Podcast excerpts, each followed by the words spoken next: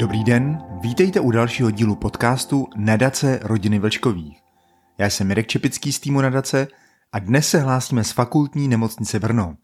Povídat si tu budeme s panem doktorem Petrem Lokajem, který stál v Česku u začátků dětské paliativní péče. Dobrý den, pane doktore. Dobrý den, děkuji za pozvání. Moc děkujeme, že tu můžeme být eh, s vámi eh, v nemocnici v Brně. Eh, řekněte nám, jak jste přišel k paliativní péči o vážně nemocné děti. Když jsem v roce 2000 nastoupil na kliniku dětské onkologie, tehdy ještě oddělení dětské onkologie tady v dětské nemocnici v Brně, tak ze začátku to vypadalo velice optimisticky, že vlastně všechny děti vyléčíme, ale postupem doby, tak jako na všech pracovištích i mezinárodních, docházelo k tomu, že ty některé děti se vyléčit nepodařilo. A tyto děti teda dostávaly sice dobrou paliativní péči, ale dostávaly ji eh, v eh, nemocničním prostředí. A velmi dobře si pamatuju vlastně na prvního chlapce, který tady byl s tatínkem, byl to nějaký mozkový nádor, umírali na oddělení kliniky dětské onkologie a umírali tam tak nějak sami bez maminky a bez toho domácího prostředí a přišlo mně, že toto není úplně ten správný postup, že Mm, by se to dalo dělat jinak a tak jsme začali eh, poskytovat tady tuto eh, paliativní péči v domácím prostředí. To znamená, že minimálně těch 16-17 let už dojíždíme za těmi pacienty domů. Jak to vypadalo? Protože tehdy eh, nebylo, nebyla taková síť a nebyla ani taková znalost o té péči. Jak vypadalo to, že jste jel za tímhle chlapečkem a za jeho rodičema domů? Z začátku to bylo rozhodně velmi zmatečné, to znamená, že něco jsem věděl, protože jsem předtím ještě pracoval jako anesteziolog, teď jsem takový anesteziolog ve výslužbě, a takže měl jsem povědomí o opiátech, ale eh, v podstatě přijel jsem za tím dítětem domů. Ta první, ty první děti to byly děti, které byly jednak v Blansku, 18-letá liduška a potom jsem jezdil za dívenkou eh, z Ktišnovu, a bylo to tak, že jsem tam přijel, měl jsem třeba nějaké léky v, v brašně a něco jsem s tím dítětem udělal, ale pak mě napadlo, že vlastně bych mohl ještě dodat něco dalšího, takže jsem se vracel do dětské nemocnice a jel jsem zpátky do Blanska nebo do Tišnova. Postupem doby jsem se naučil, že opravdu základem je nebo jednou z důležitých věcí je, aby ten, ti rodiče a ten pacient byli doma vybaveni co největším množstvím léků, ze kterých potom já třeba po telefonu můžu vybírat a mm, ušetřím si cestu. Čili ze začátku to bylo takové z mé, z mé strany určitě velmi neorganizované a ještě to bylo takové vlastně osamocené, protože, jak jste správně řekl, nebyla žádná síť těch eh, ani mobilních, ale ani těch eh, hospiců třeba jako v nemocničních nebo respektive těch paliativních týmů, čili skoro nikdo to nedělal a já to, co si pamatuju, tak bylo taková dobrá osamělá doba, která mě vyhovovala bez pojišťoven, bez nějakých eh, regulí, ale jsem si vědom toho, že i tato paliativní péče musí dostat nějaký řád a že tak, jak se to děje, teď je to správné. Dělal jste to v pracovní době nebo jste to dělal ve svém volném čase? Protože já jsem slyšel, že jste jezdil i svým vlastním autem, jakože vám to nedalo prostě a musel jste sednout do toho auta jet a pomoct. No, nebylo to tak, že bych byl úplně tak nějak obětavý. Eh, většinou to teda bylo právě tak, že jsem jezdíval po pracovní době, ale eh, byl jsem vlastně... Hmm, byla to služba nasmlouvaná pod eh, nadačním fondem Krtek, který patří pod kliniku dětské onkologie. To znamená, že nebyly to žádné nějaké jenom moje výjezdy altruistické, ale měl jsem prostě za to nějakou mzdu. To auto také zpočátku bylo nadačního fondu, čili měl jsem ho zapůjčené a mohl jsem takto jezdit. A těch výjezdů, které by se týkaly vyloženě pracovní doby, tak to byla výjimka, protože jsem se snažil ty děti si nastavit takovým způsobem, aby nebylo nutné tam jezdit nějak akutně a pokud by bylo akutní zhoršení, tak jsem stejně jako nyní využíval pomoci, rychlé záchranné pomoci, rychlé služby, kteří tam přijeli daleko rychleji než já. A ta péče, když jste do té rodiny přijel, nebo když do té rodiny přijíždíte, jak moc vnímáte, že je důležitá ta péče lékařská a na druhou stranu třeba si jenom povídat s tou rodinou, protože vy jste pro ně autorita určitá, která i ta komunikace je důležitá. Jakou tam hraje roli z vašeho pohledu? No tak eh, jestli u toho podcastu bude i moje fotografie, tak se asi pochopí, že za nějakou takovou velkou autoritu jsem nikdy neměl a nemám a že mnozí rodiče posléze přiznávají, že když mě viděli poprvé na oddělení, že si skoro mysleli, že možná jako tam jenom přináším nějaké léky z lékárny jako nějaký pomocník. Takže eh, já jsem nikdy jako nějak autoritativně nevystupoval a spíš to je tak, že s těmito rodinami těch onkologických pacientů za tu dobu, co se u nás léčili, má člověk navázaný velice takový blízký vztah, přátelský, založený na důvěře, takže určitě tam člověk musel přijet a vědět, co má dělat po té medicínské stránce, ale taková ta lidská empatická složka je prostě ne. Eh, teď se sice říká, že ta empatie, že to není úplně všechno, ale já si pořád myslím, že taková nějaká ta empatie a lidskost, že to jsou ty nejdůležitější věci, které tam člověk do té rodiny přiváží a hm, bez toho si myslím, že to nejde že je důležité opečovat i ty rodiče, nejenom pacienta, dítě, třeba těmi medicamenty, ale i ty rodiče, protože ti jsou zvědaví, nevědí, co se budou dít, mají obavu, že jo, hodně taky. Bez pochyby a musí člověk s nima zacházet opatrně, protože není vůbec výjimkou, že třeba ti rodiče, pokud to dítě eh, nebylo už v úplně dobrém stavu, tím nemyslím, že by se nějak jako trápilo, ale řekněme, že to umírání trvalo delší dobu, než eh, oni předpokládali, tak eh, třeba tam padaly i otázky, jestli by to nešlo nějak urychlit. Čili toto jsou všechno věci, které člověk s těmi lidmi musí komunikovat a znovu říkám, je to založeno na obou strané důvěře a měl jsem štěstí, protože opravdu na až nějaké výjimky, které si myslím, že zase nebyly tak dramatické, tak vždycky to šlo takovou přátelskou cestou a důkazem toho je, že ti lidé třeba mě ještě dodatečně nějak i po smrti těch svých dětí navštěvují zrovna tatínek od té lidušky z Blanska, tak ten mě v podstatě každý rok píše k svátku a k narozeninám a prostě ten vztah eh, byl pěkný a zůstává pěkný i nadále. Eh, jak dlouho jste o Lidušku pečoval a byl v kontaktu s její rodinou, když Liduška žila? Toto už je hodně dávno, takže myslím si, že to byla záležitost týdnů. Eh, rozhodně ne nějaké třeba půl rok nebo rok, jak třeba to bývá u jiných neonkologických pacientů.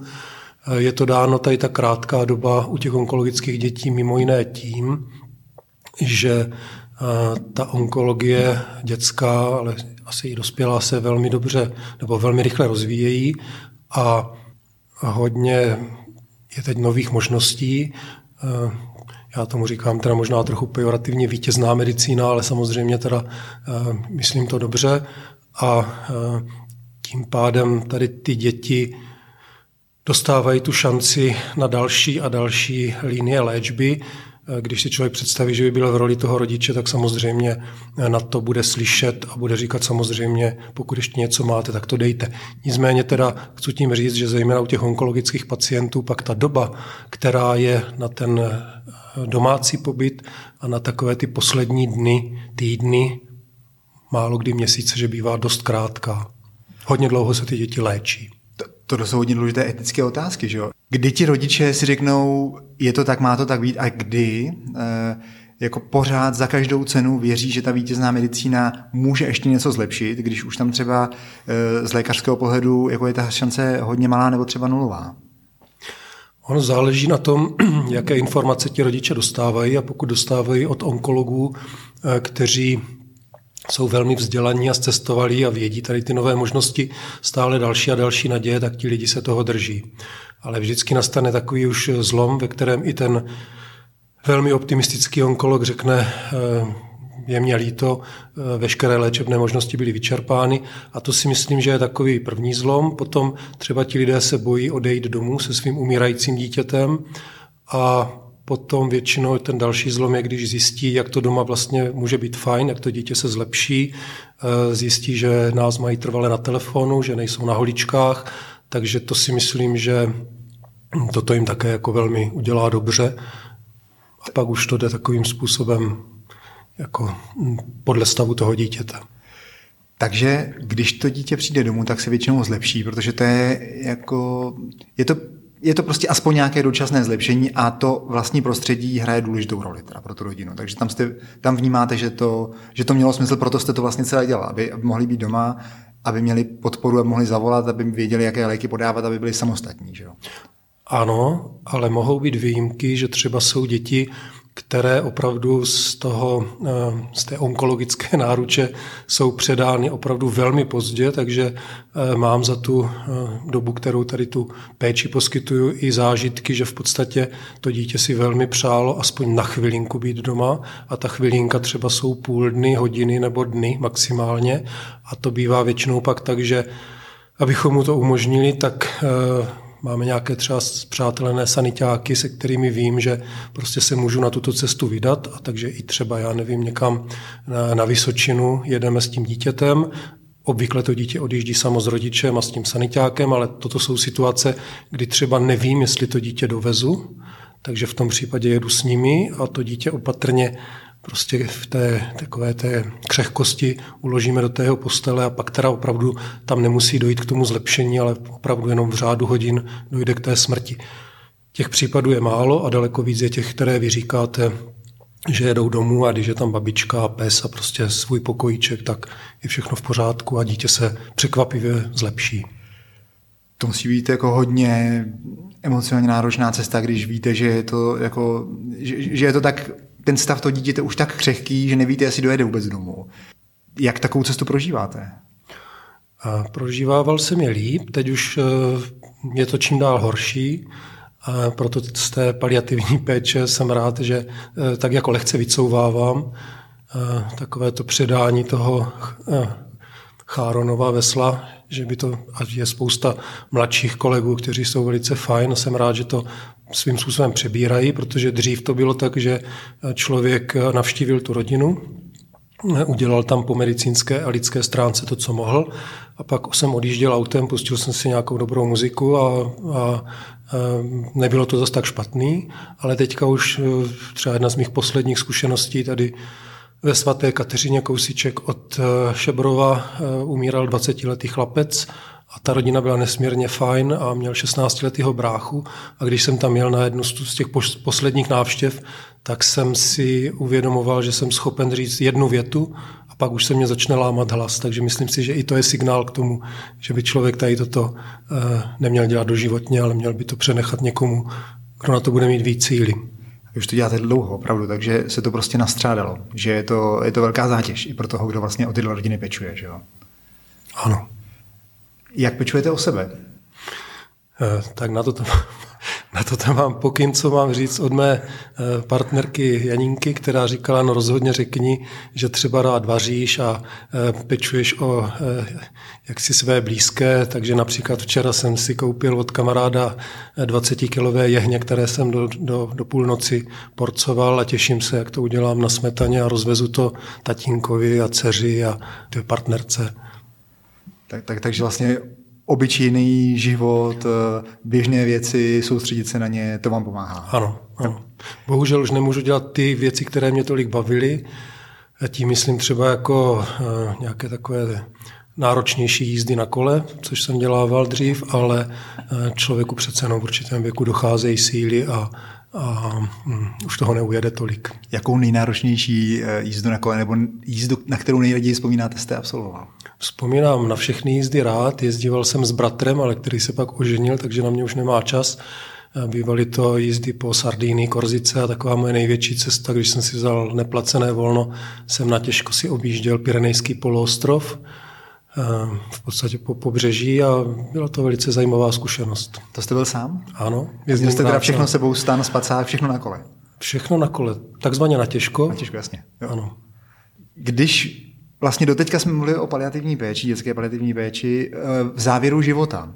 Ale ono se to posouvá, že jo? Už vlastně možná to tak bylo vnímáno dřív a teď eh, víc a víc lidí vnímá jako od stanovení diagnózy a že může trvat i dlouhé roky a dokonce i některé děti se uzdraví, že to vlastně není jenom v závěru života. Jak vnímáte ten posun od doby, kdy jste, se, kdy, kdy jste poprvé jel za tím eh, chlapečkem a jeho rodinou do dnešní doby? V čem se to nejvíc posunulo? A těch věcí asi bude hodně, takové nějaké ty, co vás napadají. No, posunulo se to v tom, co jste říkal na úvod, že je tady teda velká, jako poměrně hustá síť těch zařízení, která toto poskytují. Také určitě přibylo lidí, kteří se paliativní péči věnují. No, ono se to asi moc nezmění třeba u těch onkologických pacientů. Tam opravdu eh, Já, já paliativní péči, ona teda vždycky tak zní, že když se řekne paliativní péče, tak je to jako konec, že člověk je v brindě, ale já tu paliativní péči vnímám spíš tak, že je to taková za určité mm, situace nebo v určité fázi léčby taková podpůrná péče, protože o to, aby tomu dítěti nemělo bolesti, aby nebylo dušný, aby ta rodina byla sociálně zabezpečená, aby tam byl duchovní rozměr, tak je potřeba se starat v podstatě u některých diagnóz hned po stanovení té diagnózy.